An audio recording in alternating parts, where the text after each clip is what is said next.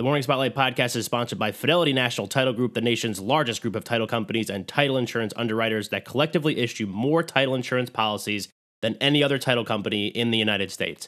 If you have questions, need a quote, or want to place an order, shoot yours truly, the coolest guy in title insurance, an email, and I'll be happy to help. Check the show notes for my email address.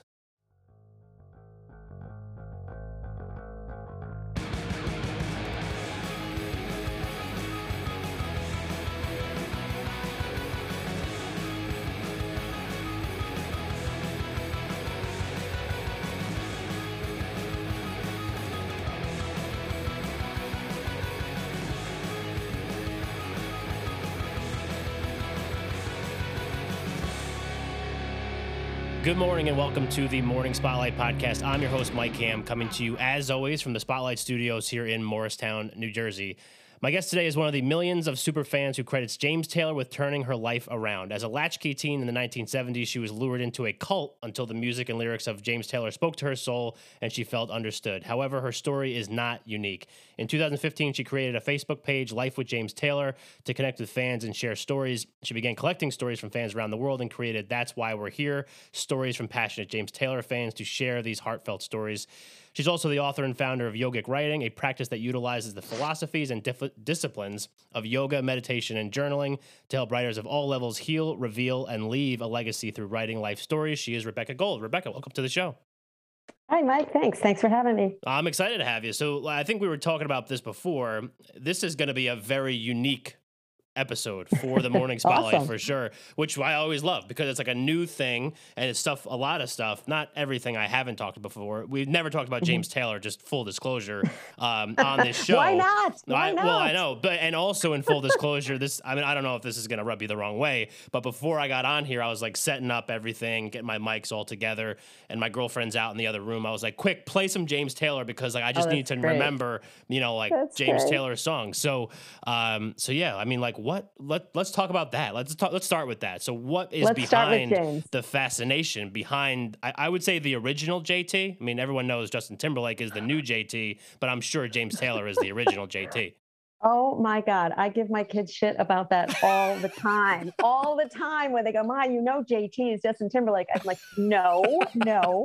So that's like a big no no in our right. house. Yeah. Nobody is allowed to call anybody other than James Taylor uh, JT. So so that's great. Yeah i've been um, you know my my family call me calls me obsessed but i don't think it's obsessed. I just think it's just a heartfelt uh, appreciation and um, and i say i do credit him for saving my life because it really was a terrible very low point in my life um, when i was introduced just you know divinely magically to the james taylor music. And um, as you said in the intro it was in the early 70s and yeah. things were a lot different then. Oh, and sure. um, yeah, and I was about 14 years old and my parents were going through a divorce. My mom had never, she was in an arranged Greek marriage, a homemaker, four kids, had never been on her own before. My father left.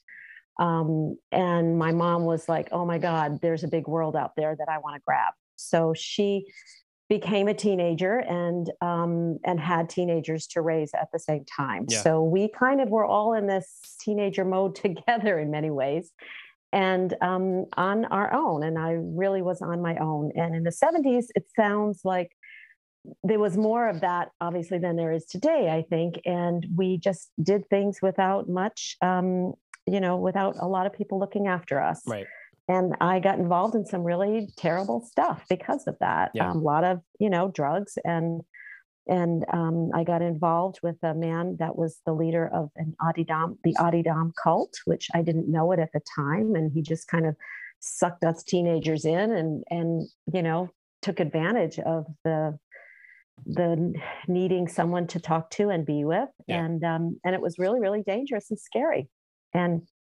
I didn't know how to get out of it. And then one day in music class, I was in my music class and I went to school and I was really quiet, stood in the back of the room, you know, because I was in my own little messed up world. And the music, my music teacher, Mrs. Almeida, comes flowing in, you know, with her guitar in her back and her embroidered shirt and skirt, you know, like all the hippies did, right? And she's like, "Oh, everybody, I want to introduce you to this new musician, James Taylor." And I didn't know who it was, and you know, the record player. You know, I know you're young, Mike. Maybe you don't know what all this stuff looks like, but I can yeah. still visualize the record, you know, the needle going down on the record player. And um, and there begins this guitar intro and James Taylor singing Fire and Rain. And um, I had never heard of who he, I'd never heard of him. And she put the album cover up front and I heard this voice and the voice was like, oh shit, who is that? And I just kind of made my way up to the front of the room and he started singing just yesterday morning. They let me know you were gone. Um, Suzanne, the plans I made put an end to you. And he starts singing this song.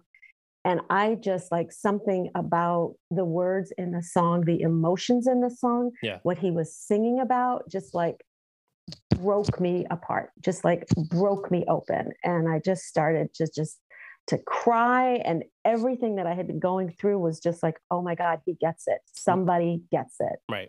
Because in this cult experience, we were told very you know, succinctly and strongly that we were not allowed to talk about it with anybody, what was going on well, right. behind closed doors. Yeah. And and I'm like, he gets it. He gets how lonely I am, how abandoned I feel, how depressed I am. He got all of it.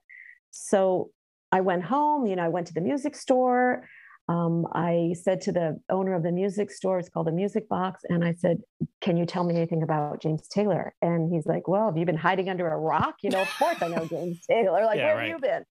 So he digs out these records, and I'm like, I don't have any money, but I need to listen to more. And he gave me Sweet Baby James to take home with me. Okay.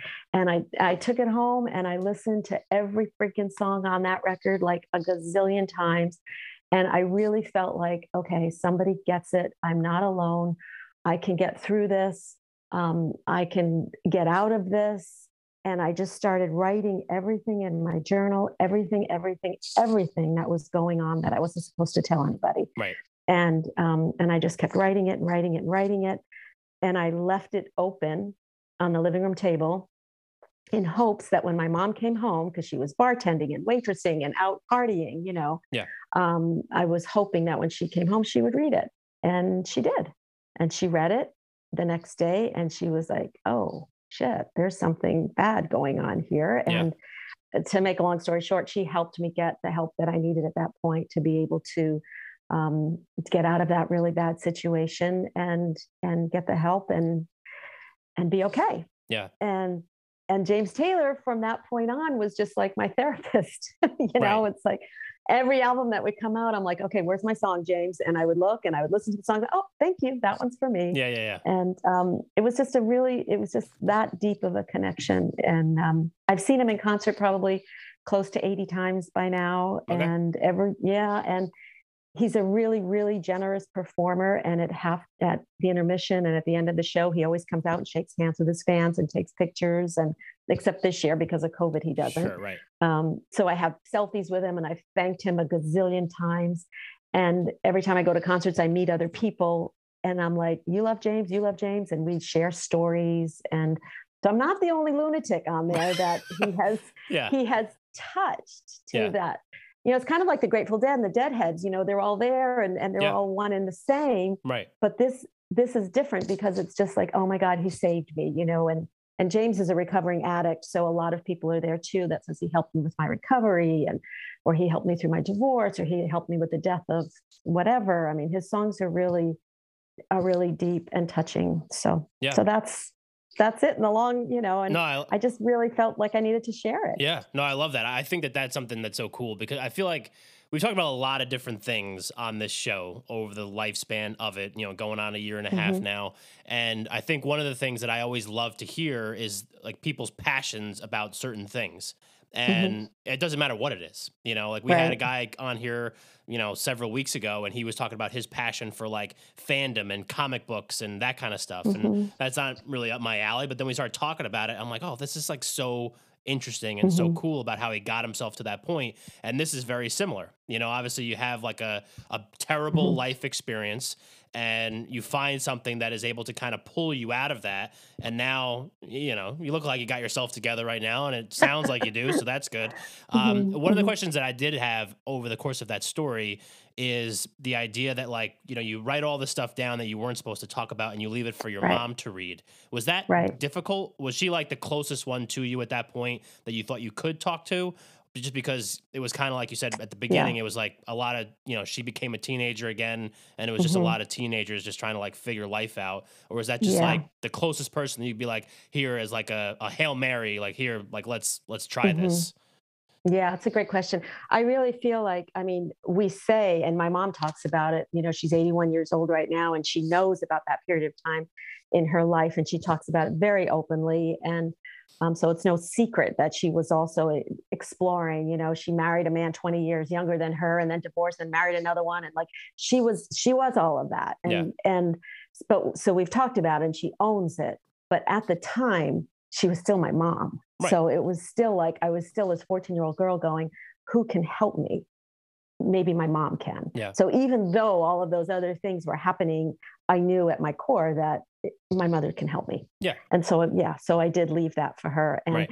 and in the way the way she helped me was was really kind of fit in line with what was going on too. She like gave me money to go to a therapist and or a psychologist they called them in those days and she gave me the money to go to a psychologist i went once but every week she gave me money and i went to the music store and i would buy more james taylor records you know she had no idea what i was doing with the money right. but it didn't matter it right. didn't matter because you were she going to your me. therapy that was, I was your going therapy. to my therapy yeah. right so yeah. she'd give me the money and and i would go buy more therapy and um, so so the way she helped me was really just to to kick me off and or to kick me out of what was happening yeah. like she didn't go to the police and she didn't go to his home she didn't do any of those things that i'll tell you what if my kid did some, you know, told me about something like that, that's the first thing that I would do. I would be 100%. like, all right, this guy's going down. Right? Yeah, right. But in but in those days it wasn't because the whole thing was like, oh shoot, you got messed up with that.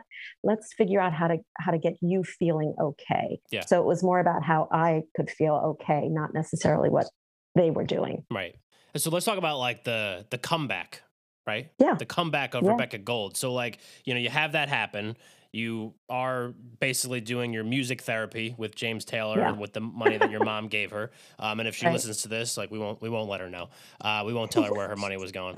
But uh, even though she probably knows by now, I would imagine. Oh yeah. But oh, um, yeah. but so talk to me about like you know the kind of the comeback because obviously as someone that's never been a part of a cult, I, I would imagine that you know that it kind of messes with your brain and yeah. how you perceive things.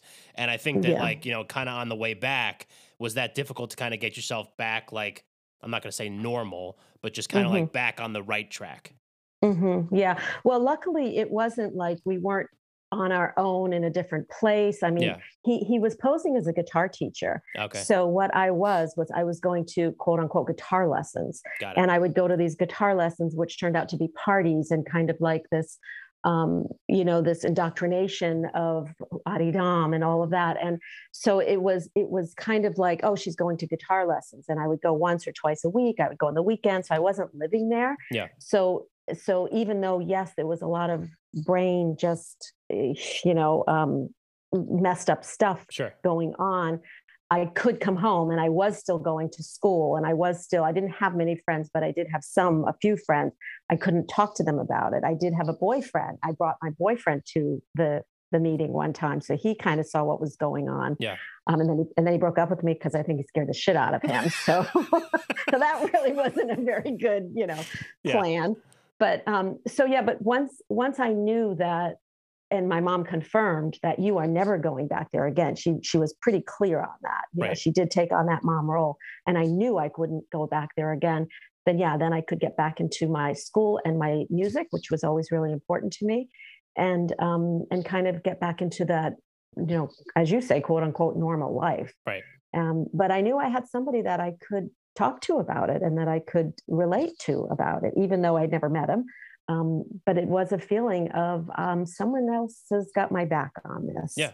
And I was able to, you know, to kind of continue and and finish school. And I was I was always a good student. I was always smart and you know and all of that. So I was able to kind of get back on a on a path that was healthy for me. Yeah, which I think is great. And like you mentioned too, it's like I, I think a lot of times when people are um, you know in like a bad place whatever that bad place may come from mm-hmm. and sometimes you feel like you're kind of the only person that feels that way you know what I mean? Exactly. And then it just takes like one other person to be like, "Hey, I feel how I feel the mm-hmm. same way." You know what I mean? That's you right. find like that That's connection, right. and all of a sudden, not that it makes your problems feel like they're not really problems anymore, but it just kind of like takes that burden off you that you're the only one carrying this. Um, you know, and I think that that's awesome. So yeah. kind of as mm-hmm. the you know uh, the the passion for James Taylor mm-hmm. and and all that mm-hmm. kind of progresses, mm-hmm. and you know you get your you know your I'm assuming you you know graduate from high school kind of get on yep. with life yep. and all that kind of stuff um, so uh, the the business the yogic writing when does that come into play because i like i'm trying to like we're going to try to go chronologically as best we can over the course yeah. of this episode because there's more james yeah. taylor coming spotlighters right. that's coming so we're going to talk more about that but talk right, about yogic, right. yogic writing and kind of how sure. that came to be well i mean I I became a writer. I mean, I became a writer. So not only did the music of James Taylor, you know, as I say, save my life, but it did so through writing. So I would write about it and I would write about it. And so I did become a writer. And I, yes, I graduated high school and then I went to college and then I learned more about writing and I started writing. Um, I started writing for children. I was doing a, um, I wrote a book about adoption um, after I I got married, we adopted a child. I wrote a book about adoption. Uh, I wrote a biography about, I did some technical writing. So I just kind of really just fall into the writing world. Um, so that um, it was kind of a gateway to say writing not only was healing, but it was also something I was loving and I was passionate about and I was good at. Yeah. So I started writing and writing. And, and as I said, I spent many years writing um, writing about parenting and writing uh, even books about computers in the early 80s when computers came out. And so I became a, a technical writer. What I couldn't do was write about that deep story, my trauma. I couldn't write about that. Yeah. Because every time I started to, it was like, nope, not going there, yeah. not going there. So instead, I would write all of these beautiful stories, as I said, about adopting a child, about parenting, about, you know, all these great things. But there was still that really deep story hiding that I, I couldn't write. Right. And and and I'm a late bloomer. And and I in my 40s, I got really depressed. And um, and I had no reason to be depressed. I was teaching, I had beautiful kids, I was writing, you know, everything was great in my life. But this depression just kind of took over. And that does happen with depression. It happens when you're not even sad. Yeah. Depression and sadness are two different things. And at the core of that was like what is going on? Why why am i feeling like there's something that has to break that i have to break through from? And right. um and my daughter who was a teenager at the time my oldest daughter said ma you got to go to yoga. I'm like no no no i'm not going to yoga. You know yoga to me was synonymous with the cult that i had been through in my you know no i'm not going to listen to some girl. They don't know what the hell they're talking about. I'm not going to do eastern philosophy. No no no no no. Yeah. you know because to me it felt like the same and she's like, no, you got to go to yoga. You got to go to yoga. So I'm like, okay, fine. When your teenager tells you you should do something, you do it, right? right? As a mom. Yeah. So yeah. I'm like, all right, I'm doing it. So I went to yoga and I'm like, okay, this is just too hard. And then she's like, well, I'll try another one. I went to another one. I'm like, this is weird. Went to another one and just kind of played with it a little bit. And then when Natalie Goldberg, who was one of the writers that I, I love, um, was doing a retreat at a yoga center in um, in the Berkshires, actually, okay. uh, Kripalu Yoga Center. And I'm like, all right, I'll go to that. That way, I'll get a little bit more about yoga. But I love Natalie um, Goldberg's writing, so I went there as a writing retreat and ended up really just doing more yoga. And I'm thinking, what is going on here? So the more I signed up for, Natalie. This is not what I signed up for. yoga, meditation, like what the f, you know?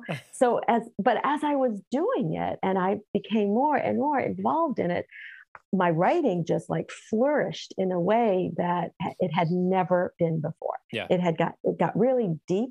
It got really authentic I was writing about things that had happened to me in my teenagehood. I yeah. was writing about stuff that I was too afraid to talk about.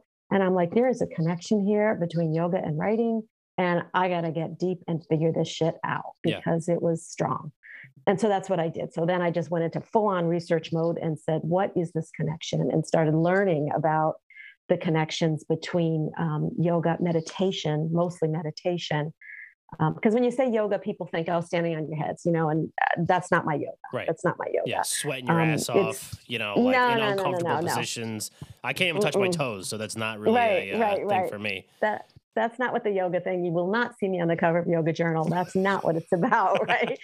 so yeah, but it, it it was the idea of of being getting in touch with your true self, your your true what is at the core of yourself and getting in touch with it through means like different breathwork practices, mindfulness practices. All of these practices that I was learning were actually making my writing just come alive. Yeah. And I'm like, this stuff is amazing. So I started, so I created workshops and um, and classes, and I started teaching this to people, and um, and people also, women like me, mostly women. I mean, I didn't say it was only women, but I was uh, women were attracted to this more, and I started like um, this business that I call yogic writing, which is um, I say we write to heal, we write to reveal, we write to leave our legacy. And people go, I have this story and I don't know how to write it because I'm blocked. I can't get through the, the stuckness of it. It's too hard. And so I would work with them in group formats or in retreat formats and and show them this new way that I have that I learned, um, which I call yogic writing. Yeah and that's how that happened. Yeah. Eh, so uh, we we've talked to one other person that has like a author and helps other mm-hmm. authors and all that kind of stuff. Mm-hmm. And I'm interested to kind of get your take on a similar question that I had asked her a while back. Um, is this like now I, I, think I know the answer to this, but I'm gonna like softball one up for you right now. Um, mm-hmm. Does you talk about like getting in touch with yourself and finding the story that's in you? Does everybody yeah. have a story to share? Everybody has a story to share. Everybody has multiple stories to share. Yeah. I mean there's so many stories to share. And and and what's interesting is you don't even know. Sometimes i i think that you know part of our our work um, just being on this earth is just finding the stories to share. Like you don't even know. You might meet somebody and something gets triggered by a conversation you have with them and you think about something. You go oh my god that happened to me or or that reminds me of and memories will start flooding um, just from from triggers as you move through life. And and then you find out that that story is really important to someone else. Yeah. And that's why i say no everybody has stories to share. Everybody has multiple stories to share. I always get the question of who cares about my story? Exactly. Like, right. so yeah. what? Yeah. You know big like what, deal. what am i going to write about you know with that right. people are gonna actually going to read?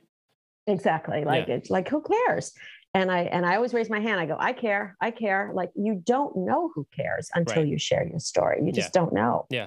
Uh, i belong to a story sharing group here in newport um, rhode island. I live in providence but i used to live in newport.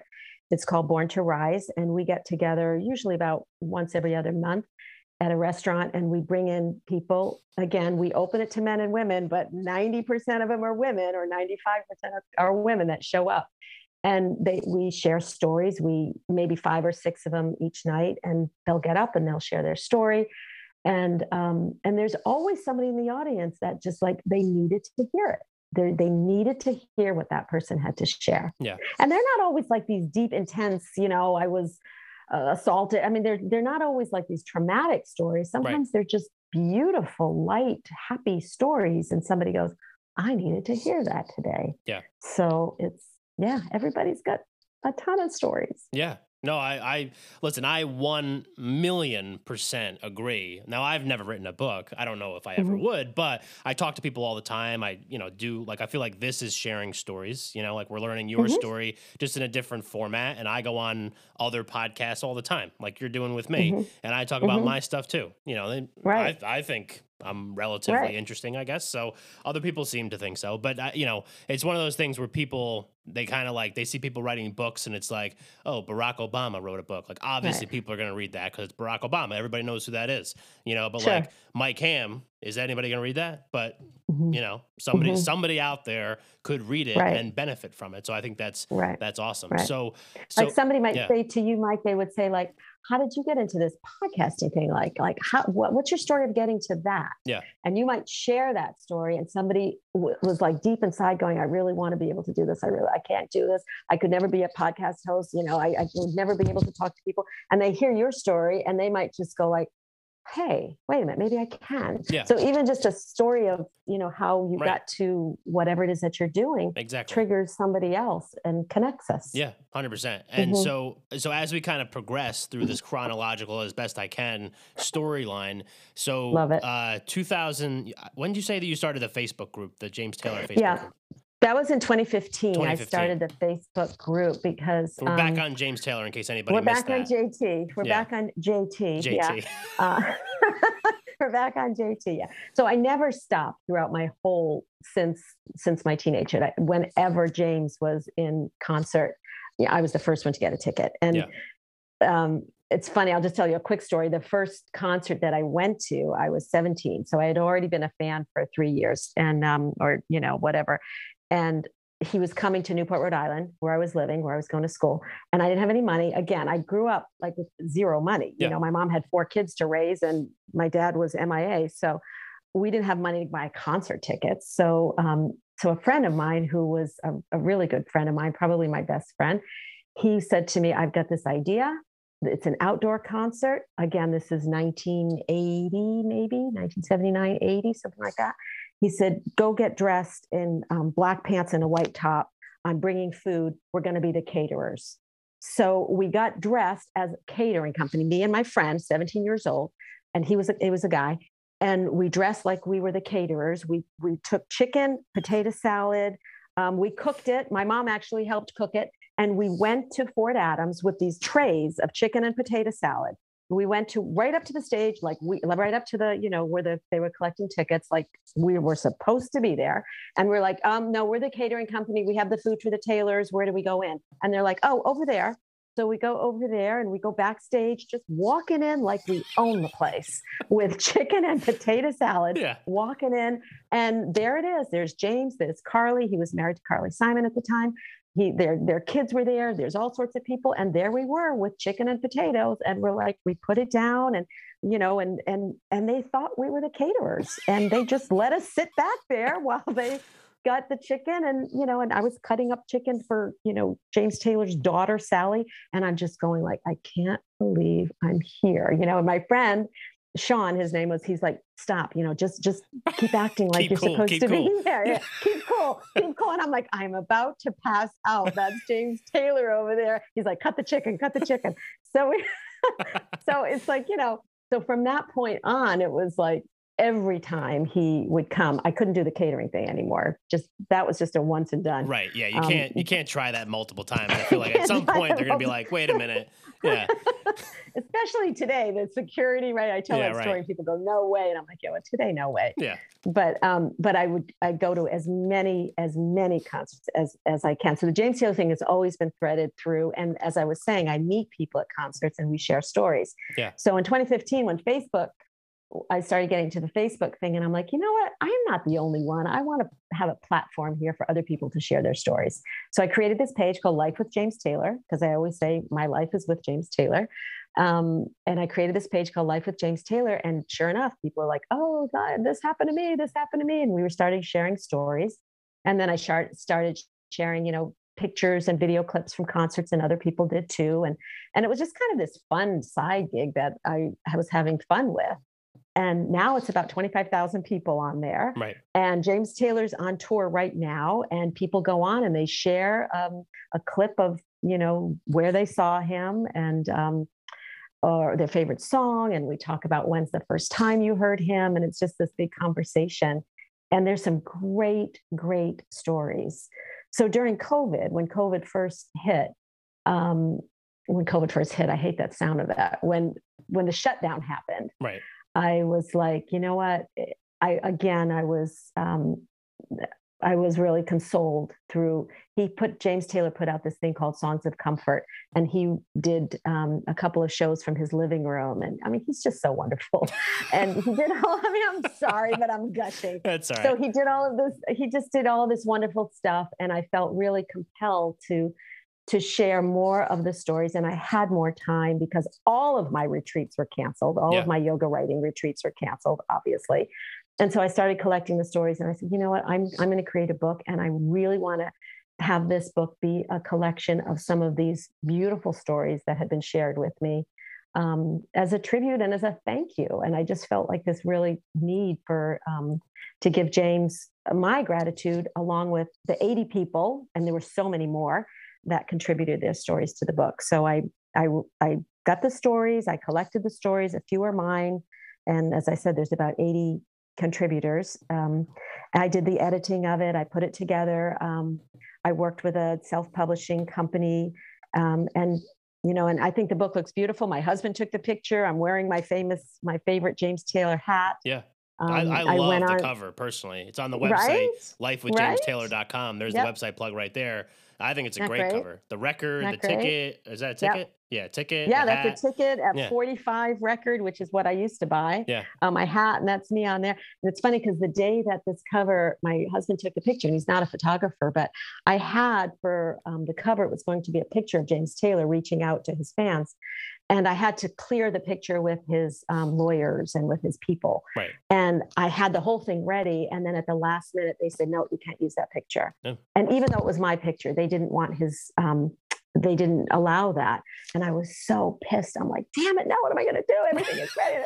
and my husband's like, would you just go shut up, go get your record, go get your ticket, put your hat on, I'll take a picture. Yeah. So it was that. And I'm like, yeah. all right, I still love you. And I just I stood there like, you know, like this little six year old girl going, I love you. Yeah. And and I look at the picture, I'm like, this, it couldn't have been better. Oh, so I love it. Yeah. Yeah. Yeah. So, I love the picture. At some point in that, you, you said that mm-hmm. the, the book was kind of like a, a thank you from yeah. you and the fans to James yeah. Taylor. But do you yeah. think that it was also maybe and again i'm not in the facebook group so this is not yeah. you know this is not a softball mm-hmm. question um, this is one one that i'm saying like so this is something that started around the start of like the shutdowns and all that kind of stuff yeah. And I think one of the things that we kind of talked about at the very beginning was you felt very alone at the beginning and you mm-hmm. found like that connection with James mm-hmm. Taylor. So there was like we right. said before, I mean, if you have problems or issues or whatever, sometimes you tend to think that you're the only one with those problems. Right. Then right. you get into this scenario where everybody was dealing with a lot of crazy stuff and you know everything that happened yeah. in early 2020 so is like the thank you also kind of to the people that were sharing the stories and helping everybody the group get through those early days those early months all that kind of stuff that's exactly right that's exactly what what what we did because we did get together and talk about the stories and talk about um, how we were in all in this together and and as a writer and not only with the james taylor but to kind of bridge that gap again when that happened in march when the shutdown happened i actually created um, a, another facebook group a program that i call the corona chronicles. And i invited all these people in that i knew some from the James Taylor page, some from students that I'd had. And I said, come on, guys, we all need to get together and write about what we're going through for our own sanity. Yeah. Again, writing, writing has been my dose of antidepressant, my dose of healing. And so I brought together a lot of people and we all wrote our stories of it. And every day I would give them a prompt. Every day I would give them a writing prompt and we would write about what was going on, um, either during that time, during what was going on during the 2020, you know, shutdown period, or um, what was going on that in their family history or in old stories that they're being reminded of. And it was a way of connecting. So we all connected. I had a Facebook group. We would meet on the group. We would share our stories. And again, some people came in from the James Taylor site, some people came in from other places but it was it, it was just a place where we all knew i always say you know during that time and still today when you say how are you we all know what we're talking about yeah. you know at, at, least back then you know in, in april may june of 2020 we were like how, how you doing and they knew they you, they weren't talking about you know did you stub your toe they knew you were talking about yeah. how are you dealing with this right. you know so and and that was kind of the, the gift i think of the whole pandemic that we were so connected that we weren't afraid to ask somebody who we didn't even know yeah. How you doing? Right. How you doing? Yeah. You know? Yeah i think it's just one of those things too where it's like you know here in jersey i think rhode island's somewhat similar. Everything just mm-hmm. moves like a little bit quicker out here yeah. than it does maybe in other parts of the country other parts of the world. And i think that like you just kind of forget that you know yeah. you have like you know feelings and a yeah, personality yeah. In, a, in, a lot of cases i mean that's that was my gift you know like i learned that mm-hmm. like i could just be myself like i don't have to keep putting on the masks and doing all these different mm-hmm. things and trying to appease a lot of people i'm just gonna like give it to you and if you don't like it then whatever like you're not mm-hmm, part of the group um, That's right. So life is short. exactly. right. Exactly. Yeah. yeah. So um, the other question I had too is like, you know, we're talking about these stories and like has there been maybe it's the, the james taylor side maybe it's the other facebook group that you started has there been like a story that's just like you hear it from someone and maybe it was like maybe one that they were hesitant to share and then they share it and it's just like whoa like that is oh, yeah. amazing like how did like yeah. yeah talk to me about that yeah, we've had a lot of breakthrough moments, a lot of crying, a lot of moment, and and I still like right now. I lead a couple of um, groups that I call from your mat to your memoir. Mat, you know, is the yoga mat, and and I really help people write their life stories. And when they people share stories, there's been a lot of those kind of just you know break down moments, breakthrough yeah. moments, break down moments, because sometimes all it takes is for you to start just to say out loud or to write down something for you to feel relief from it you know to let it go and that's part of the process to just to let it go yeah um so so yeah those have been the most meaningful those have been the most meaningful and even in the james taylor book um, some people they would write they would send me a story and say um, well, my favorite song, because I always ask them, you know, well, what's your favorite James Taylor song? Or what's your favorite this? And this one woman I remember, she wrote, well, my favorite song I have one for each of my kids, and my daughter is your smiling face, and my other daughter is blah, blah, blah. And my son is something in the way she moves. And I'm like, what? Why would that be a song for your son? You yeah. know, something in the way she moves. Because if you know the song, it's it's really a love song, something in the way she moves, uh, not the the Beatles song, but the James Taylor song. And I'm like, why that? And she goes, well, because he went through a really hard time and that song helped him. I'm like, what did he go through? Well, he was da da da what about the song? Well, da da da, you know, and bit by bit by bit, like this whole story came out. And she ended up just like crying her eyes out, thinking about this horrific um, problem that her son was going through, this deep, deep depression. And the only thing that helped him is when she sat next to him and she held his hand and she would, and part of the words, the lyrics in the song is it's not what you say, but the fact that you're saying it. I'm, I'm bastarding the words, but she would say that's what got to him. That that piece that lyric that was just like it doesn't matter what you're saying but the fact that you're here holding my hand saying something to me. Yeah. And and it you know and so she was writing this and she the stories in the book and and it was just something so like bizarre and she didn't even know how deep and meaningful it was until bit by bit by bit we started like dissecting it and yeah. dissecting it and dissecting it and that's when you and then she felt like oh my god this is so i feel so much better now because it's out there you right. know it's it's out there and it's free yeah no that's amazing you know and like i just so far like all the stories that we're sharing yeah. on this show right now or this episode in particular are amazing and this is very interesting to me like i and i didn't really know what we were going to talk about like we said before i don't know what right. we're going to talk about we're just going to kind of go for it but this has just been incredible so people Thank that may you. be like you know, uh, outside of like the James Taylor mm-hmm. group or outside of the other Facebook group and some of the other stuff that you do, mm-hmm. we're talking about like, you know, people having stories and people that, yeah. you know, are maybe like either hesitant or don't really know where to start. Um, mm-hmm. So if mm-hmm. there's people out there, because we have like a lot of young professionals that listen to this show, sure. Um, sure. 25 to 35 is my general age range of, of primary mm-hmm. listeners. Um, so if like they have an inkling of maybe trying mm-hmm. to like put pen to paper or start hitting the keys like what's kind of like the first thing that they need to do mm-hmm. is there mm-hmm. a first thing or is it just kind of like great everybody's question. different no i think that's a great question I, I, I always say you know step one is going back to step zero there's a step zero in writing a book there's a step zero in writing your story and the step zero and i think with that with that 25 to 35 year olds when I talk about meditation, I don't get a lot of pushback from people in that age group. They know it. You know, yeah. maybe a lot of people don't meditate on a regular basis, but they know what I'm talking about. Like if I talk about this with an older group, they're like, what are you talking about? So I think it's getting a lot more mainstream.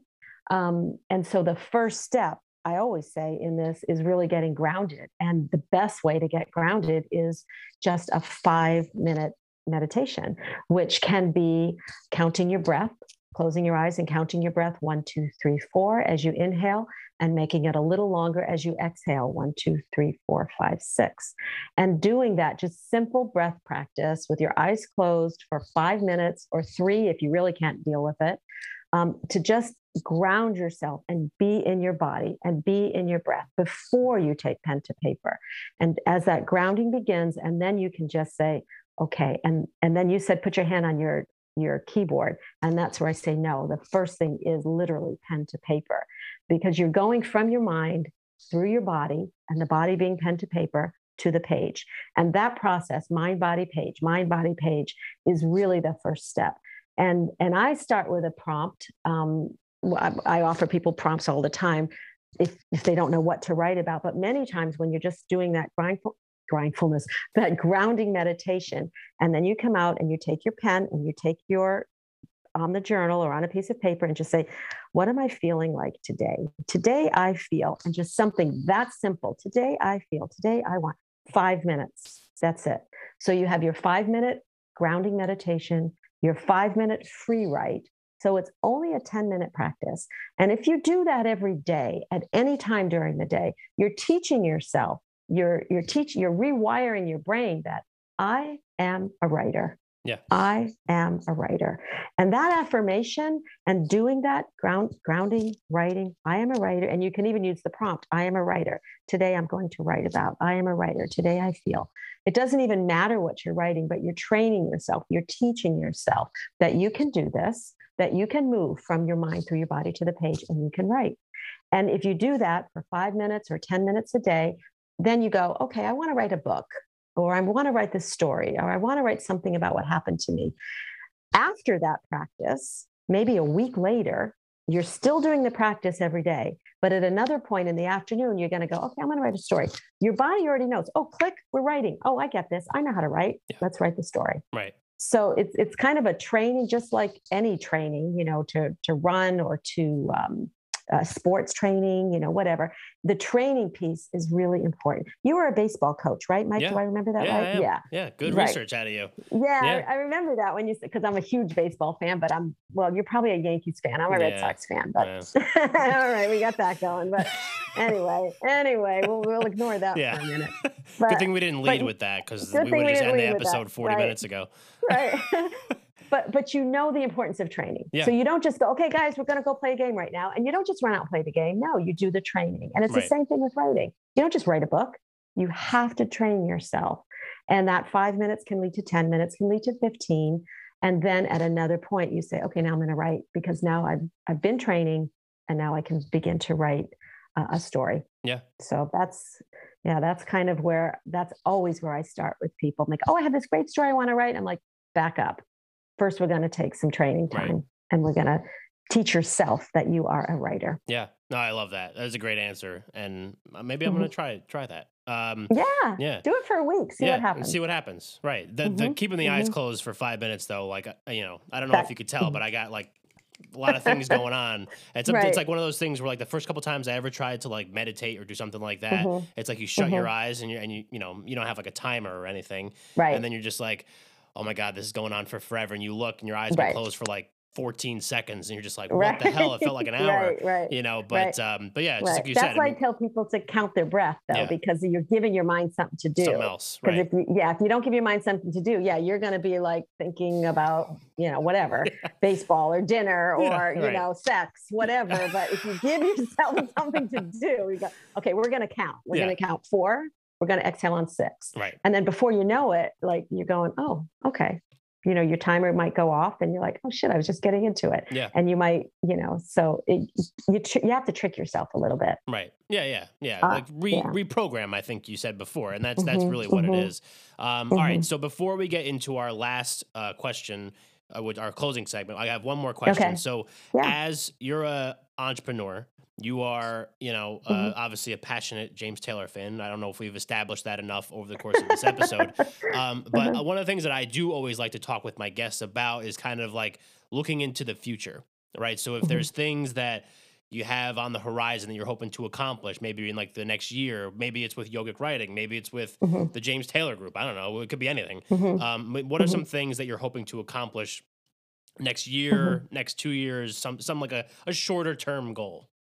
Yeah, I'm in the middle right now of writing um, a book um, on on the practice of yogic writing. It's called From Your Mat to Your Memoir, and um, I'm about mm, about halfway through right now. So that's definitely a short term goal um, that will be done by the beginning of 2022. can't believe we're in 2022 already. Seriously, but um, I know it's just gone by so fast. So that's definitely a short term goal. And and uh, the book has nothing to do with James Taylor. It is about this process of writing and about incorporating simple mindfulness, meditation, and yogic practices into your writing, so that um, so that you can work through blocks and resistance. So my short term goal is definitely to finish that book. Um, my yoga, it's as I said, it's called From Your Mat to Your Memoir. So that's definitely in the in the short term horizon. And um, other than that, you know, I um, I just like to see where where my husband and I we have three kids and um, four grandchildren, and we're just right now trying to decide. As funny as it sounds, like, are we going to stay in Rhode Island? Are we going to move? Or what are we going to do? You know, we're kind of playing with that. We're kind of opening up our because the kids are out of the house, right? Um, and they all live in different places. Three kids, three different states. I try not to take that personally, but we're, you know, but we're, we're going like, maybe, you know, so we're, we're kind of thinking on those things too. So definitely the book yeah. and definitely getting a little bit more clear on what the next decade is going to look like for us. awesome. us. No, I love that. Mm-hmm. Um, all right, so let's move the show into our closing segment, which we call Under the Spotlight. Uh, so the Spotlighters have been listening to Mike Ham and Rebecca Gold talk for the last 45 minutes. We've been going for 45 minutes. Oh, wow. This has been oh, wow. tremendous. And it yeah. didn't even feel like that. I just looked down at my little timer over here yeah. and I was like, holy cow, cool. we've been rolling. Yeah. Um, and we probably could keep going you know, because I'm learning a whole yeah, bunch of new I stuff. Keep going, sure. yeah, but um, but so what would be one thing that you would want the spotlighters, which are my listeners, to walk away from this episode with? So you're under the spotlight. Oh my gosh, I knew you were going to ask that because right. I've listened to your show, and first I had I had two things. First, I had this quote that I love by Maya Angelou, that says there is no greater agony than bearing an untold story, which I, I love that yeah. because people do have these untold stories. And if you hold them in and you hold them in and you're on your deathbed and you're going, shit, I really wish I would have told that story to leave as my legacy. Um, definitely that is something. But how can I not leave with a quote from James Taylor? I, I mean, mean, that I would be insulted right? if you didn't, honestly. right. And out of all of his songs, out of 50 years of performing, I still come back to my favorite song, which is called The Secret of Life. Um, and I'm just going to read the first stanza of the song because it, to me that means so much. And I think it would mean to so much to anybody, regardless of their age. Um, the secret of life is enjoying the passage of time. Any fool can do it. There ain't nothing to it. Nobody knows how we got to the top of the hill, but since we're on our way down, we might as well enjoy the ride. Isn't that great? I love that. That's awesome. Yeah. Yeah. Yeah. So yeah. we're going to enjoy the ride on our way down, no matter where you are. And, um, and that it's just that simple. Yeah. I love that. That simple. Yeah, a lot. I, that was awesome. Great. Great. under the spotlight segment right there. Um, all right, so if people want to learn more about you, mm-hmm. learn more about the books, whether it's Life with James Taylor, the upcoming mm-hmm. book from your Mat to your memoir, or the any of the other books, I'm looking at your website right now. You have a few listed up here. Yeah. Um, yeah. Where can they go to learn more? Sure. Um, they can go to lifewithjamestaylor.com. That is mostly about the James Taylor book. Um, on Facebook, also Life with James Taylor, my Facebook page. And um, and my website, my yogic writing website is yogicwriting.com. And it's Y O G I C W R I T I N G, yogicwriting.com. You can find me on Facebook and Instagram, Rebecca Gold.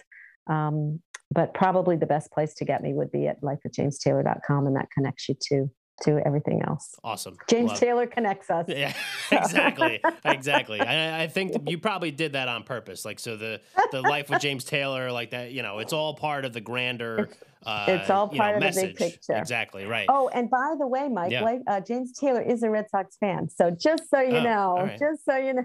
Yeah. Well, now, now you're not going to like him, right? Well, we're never going to have him on the show, so you know. Not because he's too famous for me, but just because right. he's a Red Sox fan. Um, there you go. But, uh, you go. but awesome. So Rebecca, this was great. Um, so for the listeners, I'm going to make sure that I put all those links um, that Rebecca okay. just mentioned. Her social handles, lifewithjamestaylor.com, yogicwriting.com. All those will be in the show notes. Um, so if you do want to go check that stuff out, please do um, and reach out to Rebecca. I'm sure she'd love to hear your story for mm-hmm. sure. Um, I will make sure that I put the morningspotlight.com and the morningspotlight at gmail.com, the website and the email address of the show. Um, if for some reason you want to go through me to get to Rebecca, be happy to make that connection as well. Uh, Rebecca, thank you so much for coming on with us today. A unique episode for sure, uh, but a yeah. tremendous one nonetheless. So I really appreciate you coming on. Awesome. Thank you so much for having me. It's been a lot of fun. Yeah, definitely. Uh, and the Spotlighters, thank you for listening, and we will catch you next time.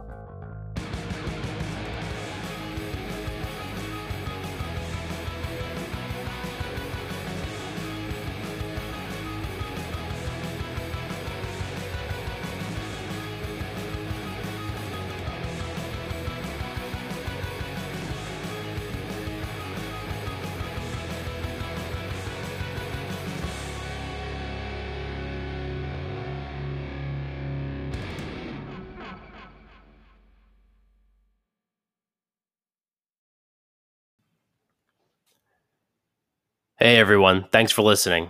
Just a reminder that any views expressed in the morning spotlight are the views of the speaker and should not be construed to be the views of any other person, any employer, or any organization. Thank you. We'll see you next week.